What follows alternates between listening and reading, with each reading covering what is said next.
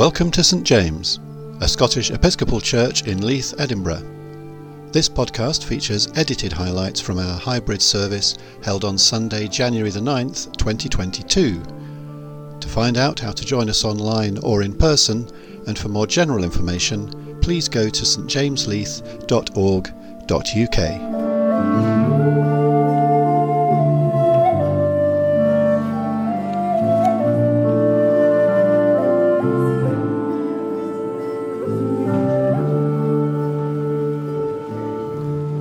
Morning, everybody, and welcome. Um, if I wished you a Happy New Year, it would imply I wasn't here last week. So, Happy New Year, everybody, from me. Um, so, thank you. Um, so, I'm Frank. I'll be leading today. Ian will be reflecting, and there'll be a time for children just after the Gloria if the children would like to go out with Joel.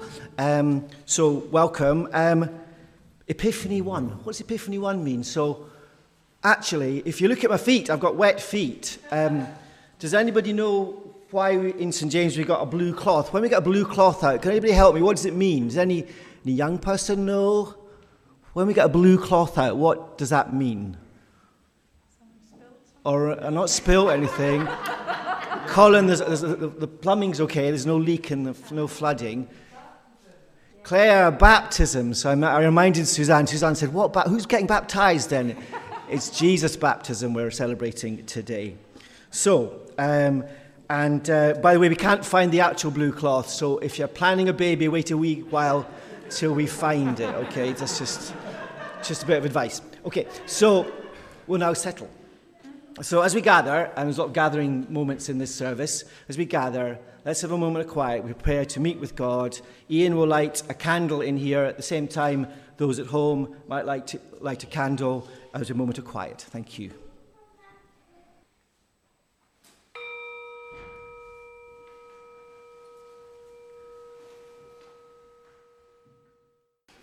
God of light and love.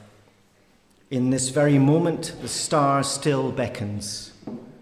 Gather us and let the star call us in new way, in new ways of healing and hope, restoration and renewal, as we discover again Christ's call to discipleship. Amen. Please would you stand for the opening song.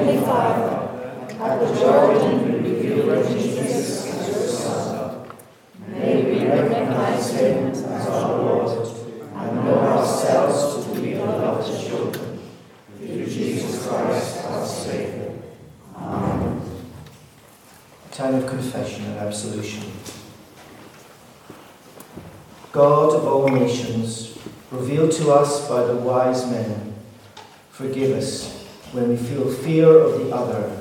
Lord, have mercy. Lord, have mercy.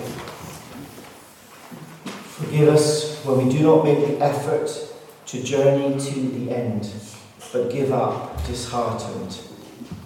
Christ, have mercy. Christ, have mercy. Forgive us when we do not lay our gifts down, but want to keep them to ourselves. Lord, have mercy. Lord, have mercy. Forgive us for being people who choose to walk in darkness. Help us to turn to your revealing light, so that we may recognize you as being here among us today and always.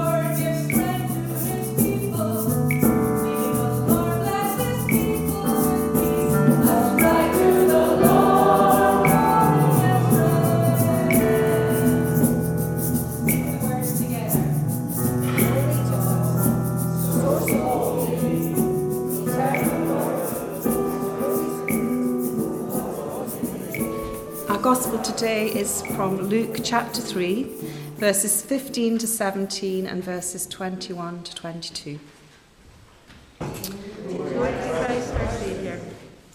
As the people were filled with expectation, and all were questioning in their hearts concerning John whether he might be the Messiah, John answered all of them by saying, I baptize you with water, but one who is more powerful than I is coming. I am not worthy to untie the thong of his sandals.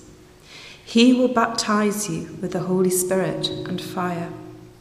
His winnowing fork is in his hand to clear his threshing floor and to gather the wheat into his granary, but the chaff he will burn with unquenchable fire. Now, when all the people were baptized, and when Jesus also had been baptized and was praying, the heaven was opened, and the Holy Spirit descended upon him in bodily form like a dove. And a voice came from heaven You are my Son, the beloved. With you I am well pleased. So this is the gospel of the Lord.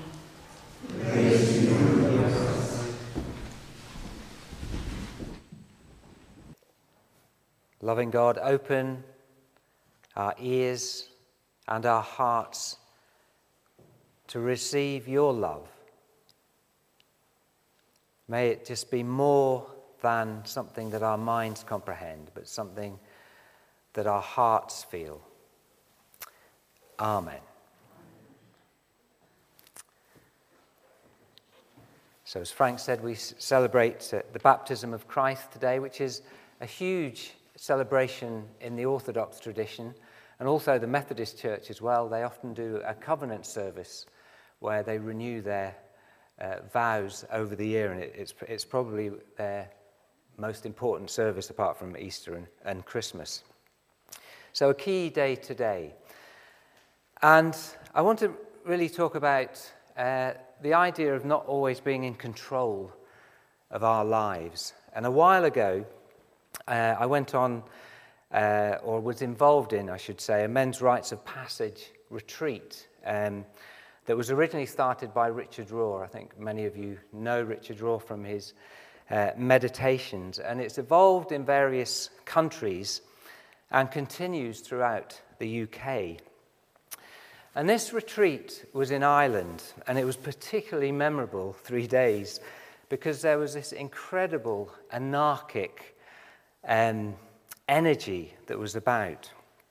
And it was an energy that the team who were running the retreat really were finding it hard to contain. And many of these men were brought up in quite oppressive, I would say at times abusive, uh, Jesuit schools. And they were hu- holding this huge anger against religion, but at the same time, they were searching for something deep, uh, to something deeply spiritual, to heal some of these wounds uh, that they had. Anyway, the team uh, somehow managed to hold this energy, and there was a profound collective healing by the end of the retreat.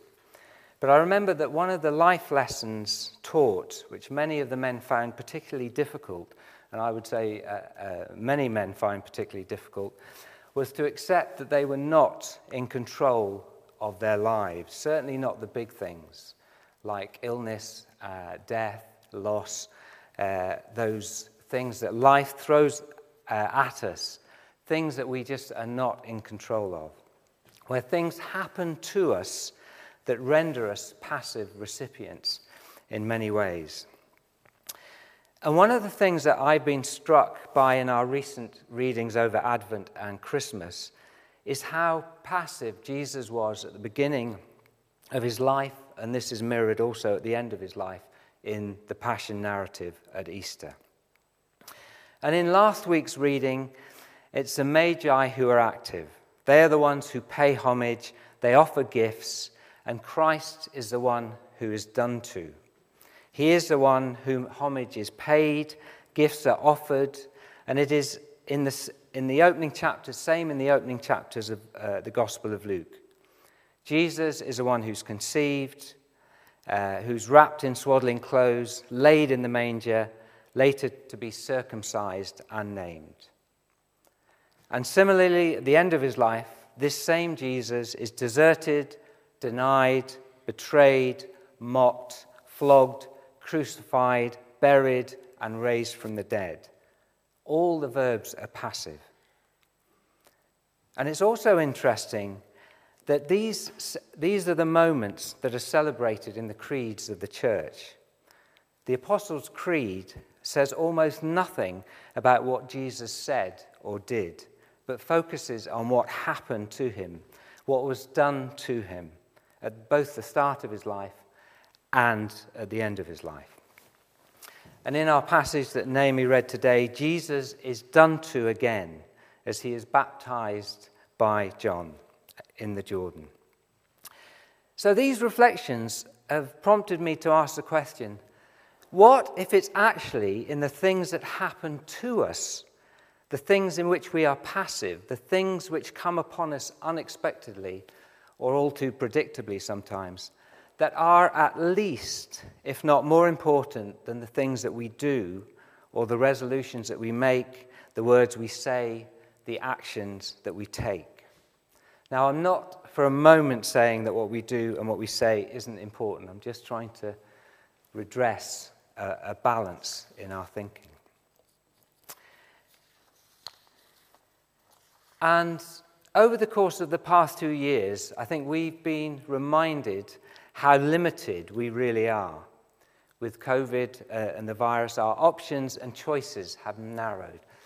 And I think that's particularly true for young people, uh, that sort of age range of 18 to 30, when they're looking uh, to do, uh, thinking about what, what their lives are about. I think they've really, really been affected.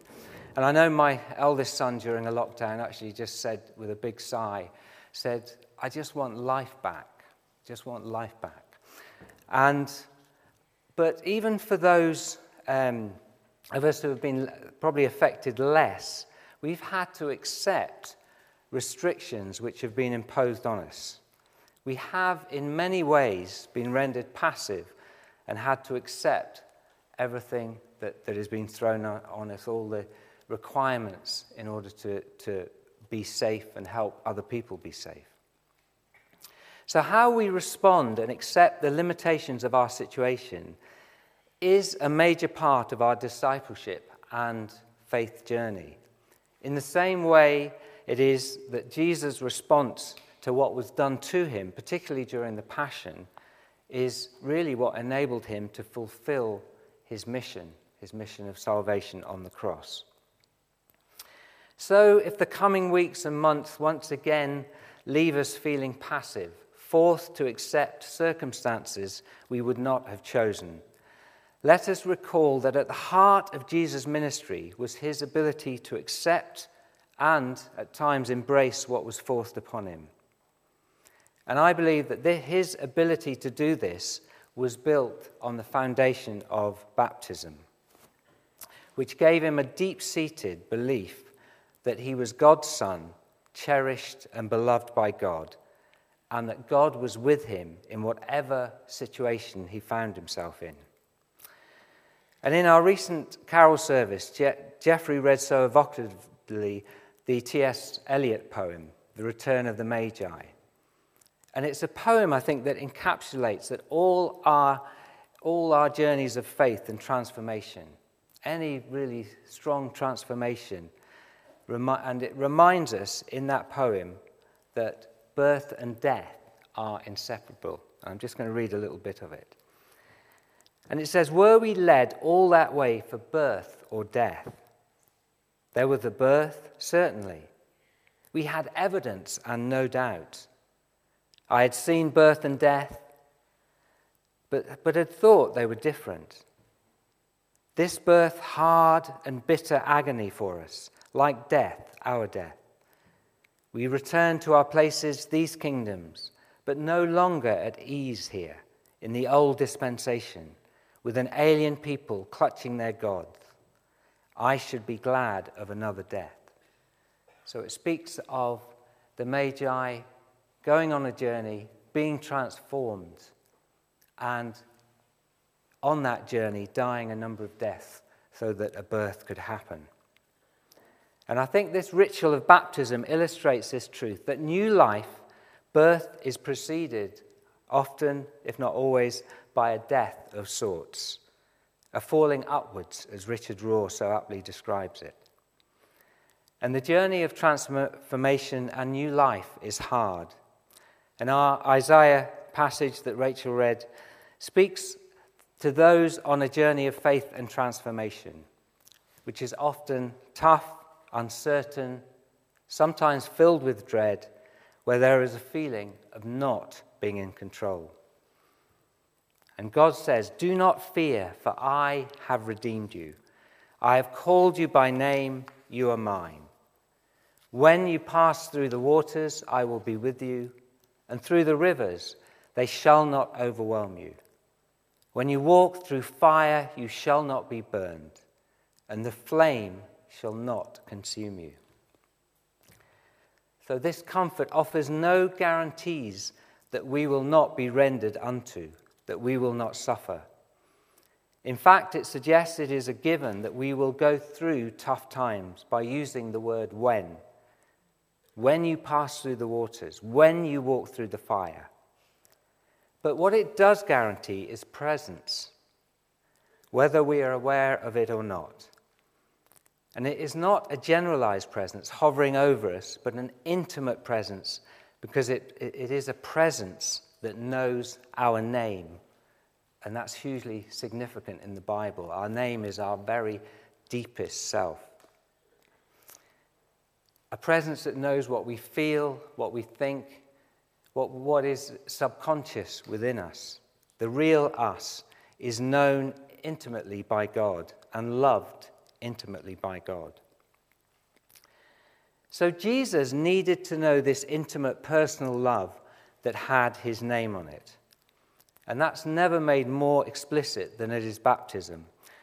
As when he emerges from the water, the heavens are torn apart, the Spirit descends upon him, and a voice comes from heaven saying, You are my Son, the beloved. With you I am well pleased. And this wonderful affirmation that he is God's Son, that he's cherished, that he's beloved and delighted in, is, I believe, the very foundation of his life, which enabled him to live a life of authenticity, vulnerability, fearless courage, and radical love in whatever situation he found himself in. And as soon as he'd had that affirmation, he's led into the, into the desert, into temptation, uh, to be really tested. So, if Jesus needed this foundation, how much more do we need this foundation as well? This unconditional love in our lives. That we are indeed sons and daughters of the living God, beloved, delighted in, cherished, and adored. And I think it's a message that isn't heard enough in our liturgy.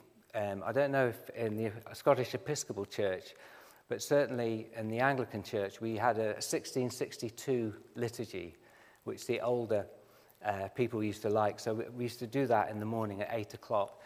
And in many ways, a very beautiful liturgy. But by the end of it, you really knew you were a sinner. You know, I can.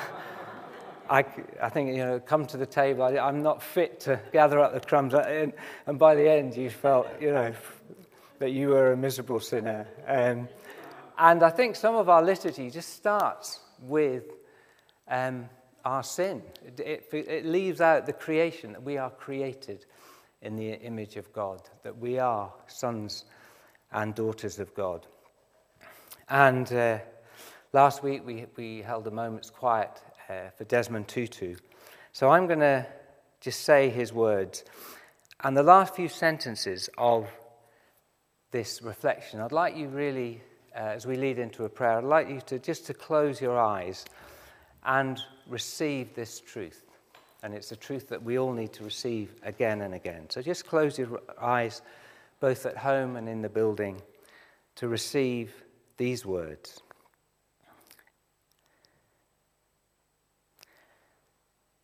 Desmond Tutu once said, accept God's gift and the beautiful creature that God intends each one of us to be. God made you beautiful, and no one can take that away from you. God knows each of you at home and here in the building by name. You are a son and a daughter of God, beloved, cherished, and delighted in. There is nothing you can do to make God love you more. And there is nothing you don't do that can make God love you more. So, just in a moment's quiet, rest in this knowledge the knowledge that God is with you now and always, in whatever situation you are in, whatever is done unto you, whatever you feel like at this moment. That you are a radiant son and daughter of the living God. Amen. We come to our prayers, and in the spirit of receiving and not being in control, these are mostly Ellie's prayers, just so you know them. And, um, and also in the spirit of receiving uh, our response, uh, I say, For all your gifts, O God, and would you respond, We give you our thanks. For all your gifts, O God, we give you our thanks. Let's pray.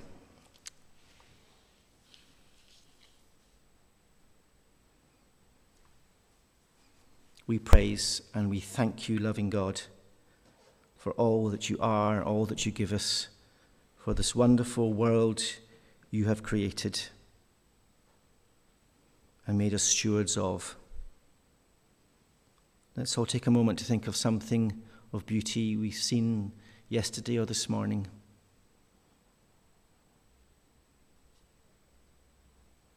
Thank you, God, for the heightened sense around the world of the steps we can all take to look after this world in its extraordinary interconnectedness and beauty. And as we think of all the things happening to this beautiful world, we pray that we would all respond to your call. For all your gifts, O God, we give you our thanks. We praise and thank you for the gift and example of your Son, Jesus, whose sacrificial choice to live amongst us on this earth we've been reminded of in these few weeks. Thank you for his life here on earth, for the truth he spoke, the truth he lived, for his example. We thank you for your church throughout the world and here at St. James. We thank you that you've gathered us in together. We pray that our focus may be on you, sharing what you offer, guided by your Spirit. For all your gifts, O God, we give you our thanks.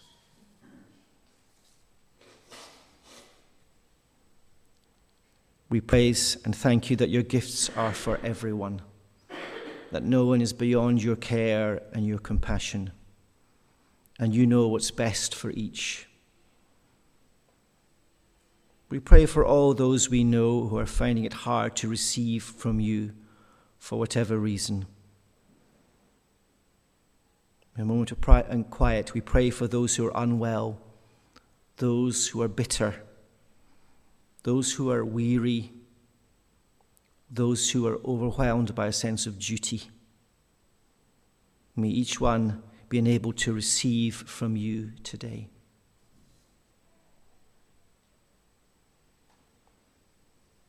For all your gifts, O God, we give you our thanks.